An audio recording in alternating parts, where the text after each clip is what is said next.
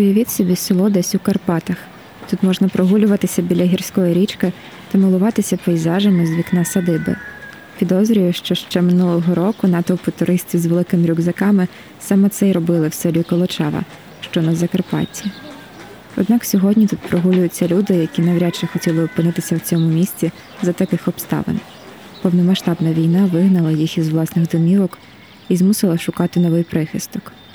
І Колочава прихистила їх.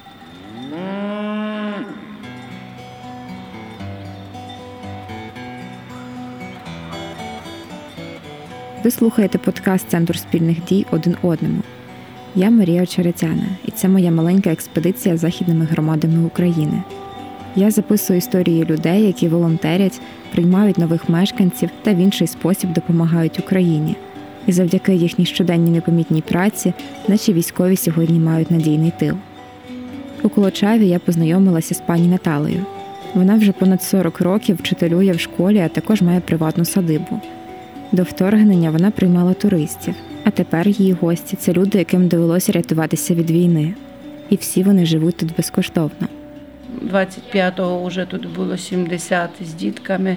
Буде моя троюрідна сестра, а її кума, а її, а то є двоюрідна сестра, а то, то всі тікали і всі прийшли сюди. Був був мороз, був мороз, е, в день був мінус 14. Сніг був великий, сніг був вище цих плотів. Вони, бідні, всі тут поставали. Третя година над ранок. Е, холод допікав. Дуже зима в нас була крута. В лютому не приведи Господь, як то холодно було. Не вистачає чим топити, ми топимо дровами, газу тут немає. Ну. Пані Наталя дала цим людям не лише дах над головою, але й їжу. Причому годувати почала не тільки тих, хто солився в її садибі, але й взагалі всіх, кого в Колочаву привела війна. На перші тижні їй вистачило власних запасів, а згодом почав допомагати сільський голова. Щотижня він передавав жінці продукти, а також допомога прийшла із-за кордону. А таке мені друзі з Чехії, з якими ми вже так далеко, 25 років друзі, то дійсно надійні друзі, які почали дуже волати, що з вами там, тікайте, будете у нас, ми маємо ми маємо там, там, ми маємо готель, тікайте до нас. Відповідаю їм, що тікати не можу. Нема мені дороги нікуди, бо маю такі ситуації. То вони сіли в машини, приїхали, привезли геть повністю все дітям. Е, корм, е, памперси, гігієнічні засоби. Ну, геть, геть, все, геть, все. Про чехів ви почуєте в цьому епізоді ще не раз, адже Колочава має дуже давні зв'язки з цією державою. Я про це зараз розповідати не буду, бо трішки згодом це замість мене зробить колочавський історик, із яким я теж тут познайомилася. Також друзі пані Наталі допомогли людям із одягом і не забувають тут і про дітей. Всі ладять, ну в мене все для них є. Я поки їх всіх привезли, я е, е, бігала, скуповувала там перші такі, щоб вони могли гратися, щоб вони могли малювати, щоб вони могли ліпити. Я бігала, все скуповувала. І то діткам далося, дітки граються і мають забаву. Загуру, як у нас кажуть, загуряються тим. Ну, Тепер вже тепло, то вже з батьками велосипеди у мене є, які ми при туризмі давали на щоб туристи брали в нас і їздили, щоб побачити. Так дуже скоро проїхати Колочаву і по різних місцях. Ну а тепер діти з батьками їздять. Е, були в старому селі в Сканзені, також їм там робили екскурсію. Ну, Здається, мені теж безкоштовно, бо я не ходила мені ніколи. Я тим часом, поки я перу з них день і ніч речі, бо ну, це багато тут їх і треба випрати, щоб чисті були. То я вже цим займаюся, щоб випрати речі, висушити, роздати їм одяг їх, білизну на постели і так далі. Вони вже собі самі прибирають у кімнатах. Ну, таке. Ну, Живемо і все просто, таку комуну, таку, над якою ну, таке одне гасло, хай живе Україна і щоб був скоро мир. Ну, Так, ну що робити. Пані Наталі дуже допомагає її родина. Однак разом з тим праця, яку вона робить, величезна. Я запитала в неї, що дає їй сили продовжувати. Е, тоді не думалося ні про що, ні про те, що може мені хтось щось компенсує, чи може хтось щось мені за це дасть, чи може навіть Бог мені подякує. Ні.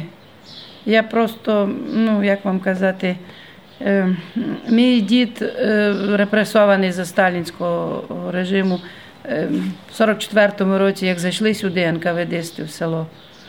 То у цьому будинку він був цим, поклали його головою сільської ради. Із 44 по 47 рік, а потім у сталінський табір на 25 років. І вони здівалися сильно над мамі було 11 років, е, було шестеро дітей. Бабцю забрали у в'язницю, її казали, що вона соучасниця. Забрали, вона була вагітна на останньому місяці і там народила у в'язниці дитину. Десь в Ужгород її забрали, хлопчика народила і то зразу умертвили ту дитинку. 53-му році один хлопчик загинув, 11 років йому було. Дід е, вернувся в 56-му році. От така ситуація була. Діти були два роки без матері, бідували, е, все від них забрали. Забрали навіть постели з-під них, повисипали їх із ліжок. Старшому сину було 14 років, от бідували сильно. Люди, Людям заказано було, щоб не допомагали, але люди все одно ночами прокрадалися, щось приносили їм. Ну, а потім вже нарозказувався мені дідик. І я, в мене така була, знаєте, завжди така була, такий був страх. Е, бо він казав, коли помирав, казав, не дай Боже, е, не дай Боже, аби вернувся той режим. Ніколи не згоджуйтеся з цим, краще відразу повмирайте. Він казав, що то не люди. То не люди казав, то то неможливо, е, то то гірше фашизму.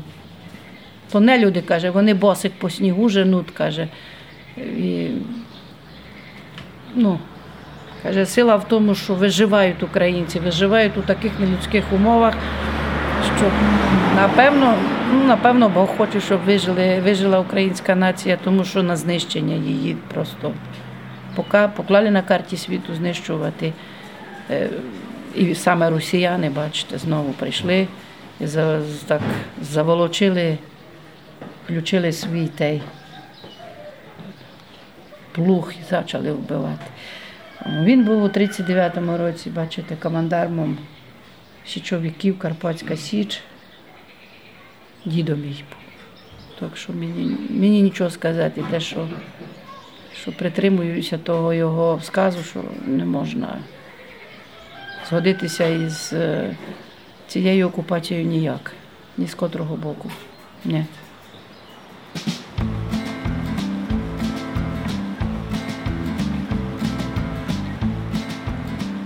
Серед людей, яких прихистила пані Наталя, її троюрідний брат Ярослав і його дружина Ірина. Вони приїхали сюди з Гостомеля куди в перші дні повномасштабної війни намагався висадитися російський десант. Ірина до вторгнення займалася кіньми і сюди приїхала теж із ними. Коли почалась бомбити наш аеродром, то я ще була на конюшні, випустила коней, щоб вони там не потрапили в пастку в конюшні. Ну, тобто там не згоріли, не розстріляли такого. Вони в мене десь дня два бігали.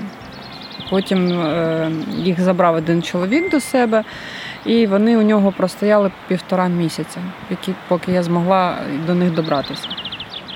Поки Ірина не могла потрапити до своїх коней, вона допомагала евакуювати на Закарпаття двох коней своєї подруги. Оскільки кошти для цього потрібні були чималі, вона написала допис на Фейсбуці з проханням допомогти. Так її знайшли волонтери зі Сполучених Штатів. Абсолютно незнайомі люди, які захотіли допомогти. Вони мене знайшли, е, написали, що так і так, що хочуть допомогти. Я не вірила, якщо чесно, бо сама перевозка коштувала 49 тисяч 500. Вони повністю все, все оплатили. Згодом Ірині вдалося дістатися й до своїх коней. Двох із них вона залишила на постій під Києвом, а одного борю привезла на Закарпаття. І тепер під Колочавою оселилося троє коней, яких потрібно утримувати. Спершу Ірина запустила в Фейсбуці акцію. Вона пропонувала друзям оплатити для дітей, які через війну переїхали в Колочаву, час проведений із кіньми. Спершу почали надходити донати. Однак регулярними вони не стали. Зараз вона працює з дітьми за ту суму, яку їхні батьки готові заплатити. Хай навіть вона є символічною. До мене приходять і питають, скільки. Я кажу, ну, ну як я можу скільки? Я така біженка, як і ви. Тому е, хто скільки зможе. Є такі, да, є такі, наприклад, там півгодини, там 150 гривень, є такі різні, зовсім різні. Там місцеві приходять, покатайте. Ну що ти не скажеш дитині, дитина, я тебе без грошей катати не буду. Не скажеш, не скажеш. Тому в цьому катаються майже всі. Ірині з кіньми немає куди повертатися. Її конюшня згоріла разом із амуніцією. Зараз під Колочавою коней прихистила науково-навчальна база університету імені Драгоманова Синевир. Раніше сюди приїжджали студенти на літню практику, а тепер у приміщеннях бази живуть люди, яким під обстрілами довелося тікати зі своїх домівок. Директор бази Анатолій Дербак розповідає, що людей тут почали приймати вже 24 лютого. Мені зразу зателефонував директор парка Національного природного парку Синевир Микола Юрійович Дербак. Сказав, така ситуація. І потім зразу зателефонував ректор університету Драгоманова Віктор Петрович Андрющенко. Сказав, погана ситуація, в державі почалася війна, і щось треба думати, щоб прийняти, е, приймати людей-переселенців. І ми зразу почали базу готувати. Ми почали базу готувати зразу для прийому так би сказати, ну я знаю, біженці, не біженці, а людей, які попали під цю під бойові дії. Ну, звісно, в той час у нас гори, сніг до пояса. І ну що, ну, як було, так було. Да, було тяжко, було люди хто в чому втік, хто в чому прийшов до нас, хто в спортивному, хто в кросівках. І так, ну що потім ми почали шукати різні виходи, ходи, щоб людей удіти, обігріти, накормити. Гуманітарну допомогу відразу ж надав природний парк Сеневир. Також допомогло духовенство із Колочави та сусіднього села Сеневир. Спершу на території бази оселилося 56 людей. Згодом дехто з них повернувся додому або ж виїхав за кордон. Тепер тут мешкають близько 40 людей, з яких 13 дітей різного віку від року до 13. А найстарші мешканці бази 94 роки. Не всі з мешканців бази зараз мають куди повертатися. Домівки деяких родин повністю знищили росіяни. За цих людей пан Анатолій переживає найбільше. Ну добре, ми ще їх можемо протримати літо. Вони протримаються, а потім що робити? Куди робити? Я знаю. То бачите, яка біда, все. Ну, ми теж тут не можемо, тому що у нас е, і, світло горить, нагоряє, і, світ, і світла багато нагоряє. І ну, ж база вона ж літній варіант. Ну добре, допомогла нам там організація, це посольство Японії у Києві, по-моєму, ці котли, якщо ви бачили, опалювальні. Вони нам дали, допомогли. Ну а що до цих котлів ще треба і радіатори, там різно багато-багато речей. Треба хоча б ті вікна поміняти. Ну якщо от, люди з перших днів прийшли, вони в цьому будиночку навіть відчували, як ми жити щелі, дув вітер і дув сніг. А також на території бази поки що немає інтернету. Серед людей, які тут оселилися, чимало працівників університету Драгоманова. І щоб виконувати свою роботу, вони мусять ловити мобільний інтернет. Можливо, серед слухачів цього подкасту є хтось, хто знає, як їм можна допомогти. Серед мешканців бази Людмила Іванівна, яка працює у відділі кадрів університету. Подобається нам тут, але ви знаєте, цей психологічний стан важкий стан, важкий стан. Ну, Багато людей працюють, викладачі працюють онлайн, я працюю онлайн. Тільки що ходила мама із дитиною, з двома дітьми, але вона викладач теж весь час на зв'язку. Помічник проректора теж у нас тут, теж е, кожного ранку на зв'язку з проректором з усіма. Стараємося ми забезпечувати свою роботу, Анатолій Юрійович, Оксана Юр'ївна, взагалі всі працівники тут дуже-дуже гарні працівники, допомагають нам теж дещо. Ми їм стараємося щось допомогти. Що нам тут допомагають? Допомагають усім. Усім і зразу хто в чому приїхав. Анатолій Юрійович правду сказав. в одних штанах, в одних, хто різних носках, хто. Але добре. Ми ще й кота з собою привезли. Трошечки знімає стрес. І на базі Синевири в садибі пані Наталі оселилося чимало дітей різного віку. Аби допомогти їм організувати дозвілля та соціалізуватися, підключився центр культурних послуг. Це красиве сучасне приміщення, в якому знаходиться бібліотека, а також для дітей тут проводять заняття з танців та театру. Співробітниця центру Валентина Хланта розповідає, що з початку повномасштабної війни всі заняття безкоштовні. А ще вона й сама приймає в себе вдома родину, якій довелося приїхати через війну. Місцеві діти дуже добре сприймають е, е, ВПО. Ну, наших, я так привикла називати їх гостей, тому що їм цікаво, цікаво і в, і в спілкуванні. У нас самих вдома є дітки внутрішньо переміщені, і вони дуже гарно сконтактували з нашими дітьми, гуляють як з сусідськими, так і з е, нашими особисто, тому що в нас самих двоє діток, ну, двоє діток. Добре, все граються. Спочатку, звичайно, не розуміли мову, тому що в нас діалект, звичайно. А наші гості розмовляють на російській, але зараз вже все помішалося. Зараз наші на російській, а гості на, на українській. У Колочавській громаді добре інтегруються не лише діти, але й дорослі. Так каже Марія Шателя, начальниця відділу туризму та комунікації Колочавської сільської ради. Раніше цей відділ займався проєктним менеджментом і туризмом, а після 24 лютого стало не до цього. Натомість почали працювати з внутрішньо переміщеними особами. Ну, інтеграція йде, якщо так зважати культурно, соціально, то все пройшло дуже добре. Люди знаходять спільну мову, е, людям подобається наш край, тобто хто ніколи не був в Карпатах перший раз. Е, Єдине, що дехто хоче працювати, а наша громада якби не може забезпечити їм таку можливість, тому що більшість людей не живуть з того, що виїжджають за кордон на заробітки, відповідно, немає робочих місць. Е, Є, які допомагають. Є навіть журналіст, який приїхав, волонтерить, хоче допомогти з інформацією, то якби ми надаємо таку можливість. Загалом сільська рада зараз координує волонтерську роботу у громаді, а у волонтерство включилися практично всі: і освітяни, і прості мешканці, і місцеві підприємці. Наприклад, власник продуктового магазину Фруктайн Михайло Шкиндя. Спочатку на, на місцях почали робити, організовувати все для приїзду біженців, бо вже знали, що буде великий потік біженців. І почали готувати приміщення, де, де може бути е, бомбосховище, почали підготовувати гуманітарну допомогу, почали виружати. А потім, коли вже приїхали біженці, почали допомагати так, продуктами, грошима. Приїхали у Франківськ- у Франківську у Франківській області проживали е, біженці, діти переважно, і декілька дорослих осіб. Вони приїхали тут для них підготували гуманітарну допомогу. І Іван попросив мене, якщо можу чимось допомогти. Я сказав, що можу зайти в магазин, набрати, що їм що їм потрібно. Все там картопля, капуста, по фруктах набрали. Все, все, що треба було. А також місцева влада підключає свої закордонні зв'язки із Чехією. Зокрема, за спеціальною програмою вдалося допомогти виїхати в Чехію жінкам із дітьми, які боялися залишатися в Україні.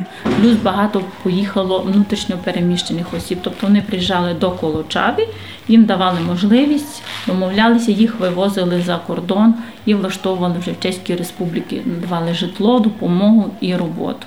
Теж через е, сільську раду.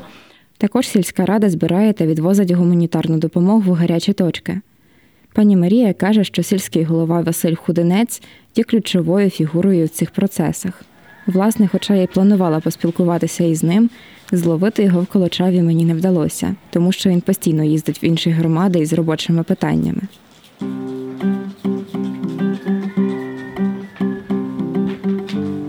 Сільська рада спільно з місцевим істориком Василем Глебою організовує для нових мешканців безкоштовні екскурсії. Дуже короткий екскурс Колочавою я залишаю і в цьому подкасті. Історія Колочава багатогранна, дуже цікава, дуже повчальна. Е, З гордістю хочу сказати, що Колочава реально е, до війни, я думаю, що після війни це центр регіонального туризму. У нас реалізовані і підходять до кінця реалізації дуже унікальні проекти, аналогом яких просто немає. Наприклад, ви знаєте, що у нас є три музейні комплекси. Значить, Діє така програма село Колошава, село 10 музеїв. Маємо три комплекси потужні, маємо е, старе село типу Сканзена, де чотири музеї. Маємо музейний комплекс Стара школа, радянська школа початку 70-х років із портретами членів Політбро, чеська школа. Маємо унікальний музейний комплекс Лінія Арпен. Це бункери угорських окупаційних військ часів Другої світової війни. Е, Все це приваблює туристів і Колочава має такий хороший, я б сказав, бренд. Е, Що цікаво, що у весняно-осінній теплий період до цієї трагічної війни е, це були не українці, а 60-70% це громадяни Чеської Республіки. Особливо е, громадяни Чеської Республіки двох вікових категорій.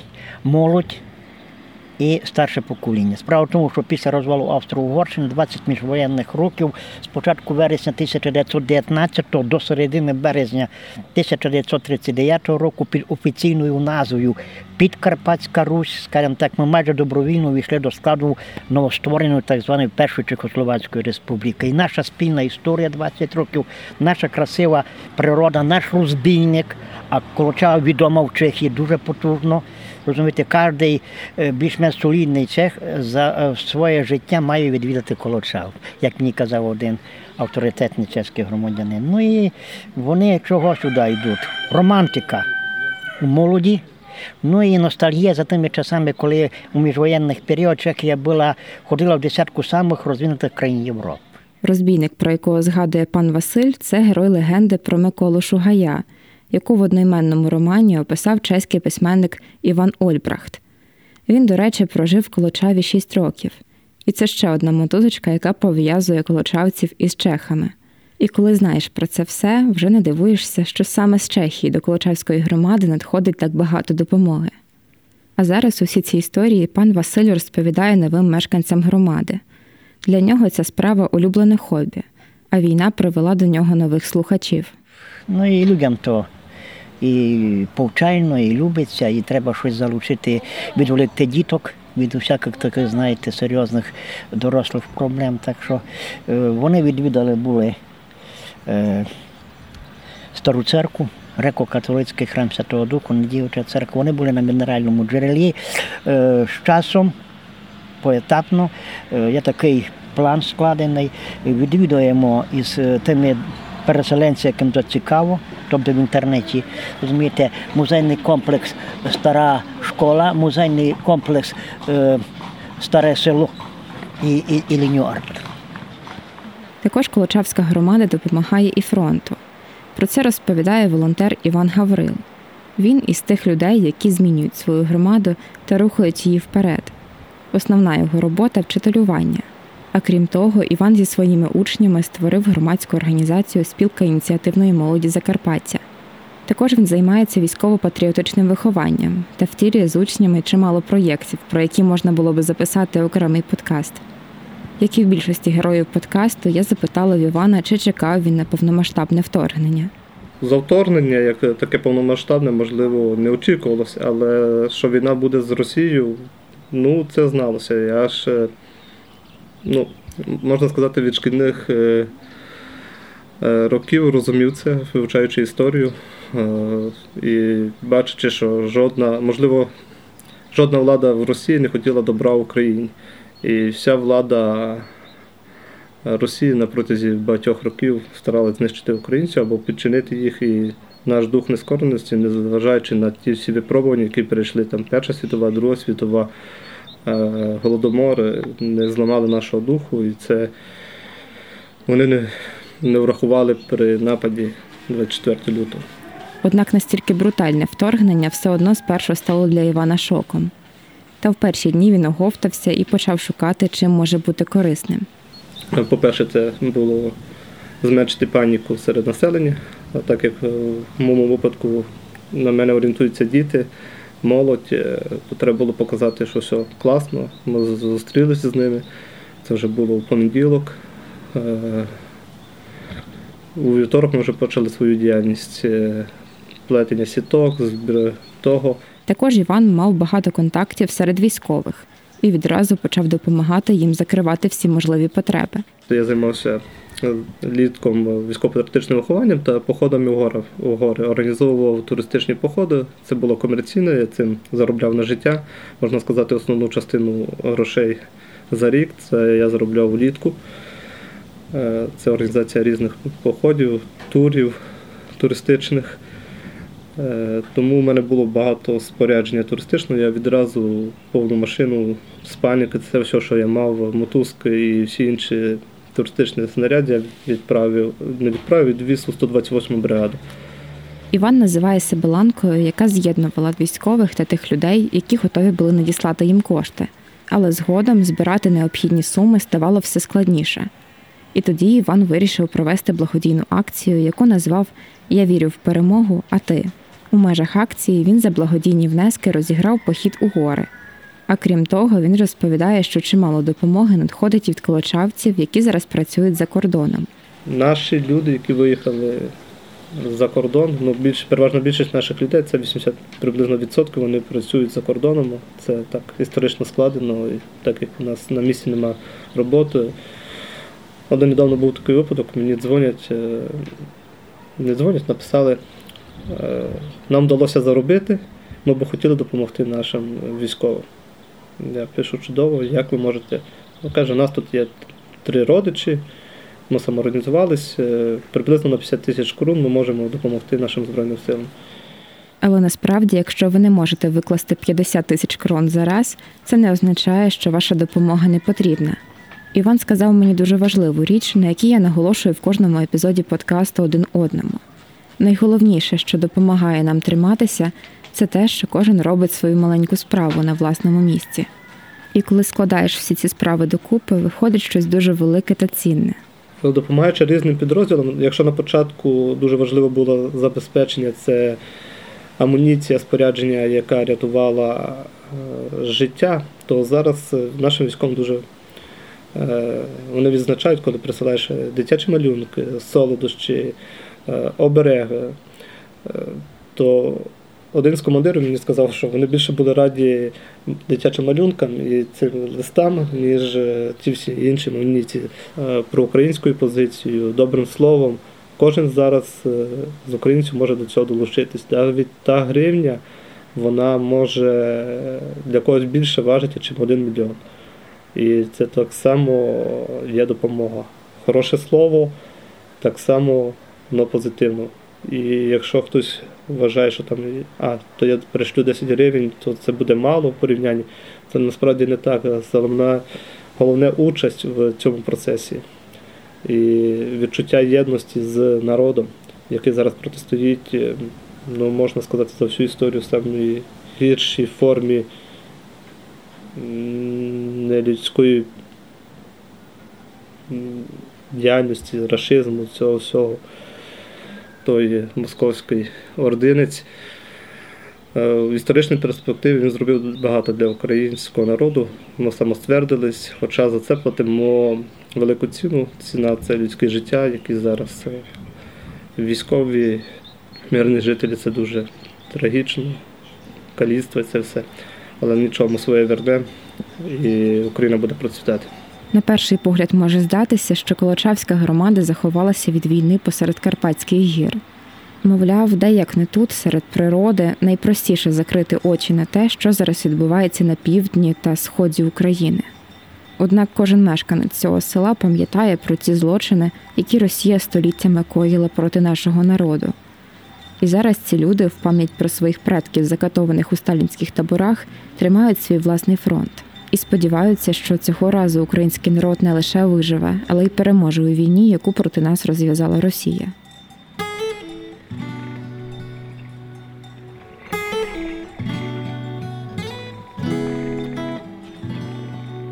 Ви слухали подкаст один одному від Центру спільних дій. Матеріали зібрала я, Марія Очеретяна. Дякую за монтаж подкасту звукорежисеру Андрію Іздрику. А також я вдячна всім людям, які поділилися своїми історіями. Нас можна слухати у розділі подкасти Української правди, яка є нашим інформаційним партнером. а також ми є на платформах подкасти НВ, Мего Аудіо, Apple та Google Podcast, SoundCloud, Spotify та в ефірі громадського радіо. Якщо ви хочете розповісти, як виборюють перемогу у вашій громаді, напишіть на сторінку Центру спільних дій у Фейсбуці. Ми хочемо зібрати якнайбільше історій про те, як українці допомагають один одному.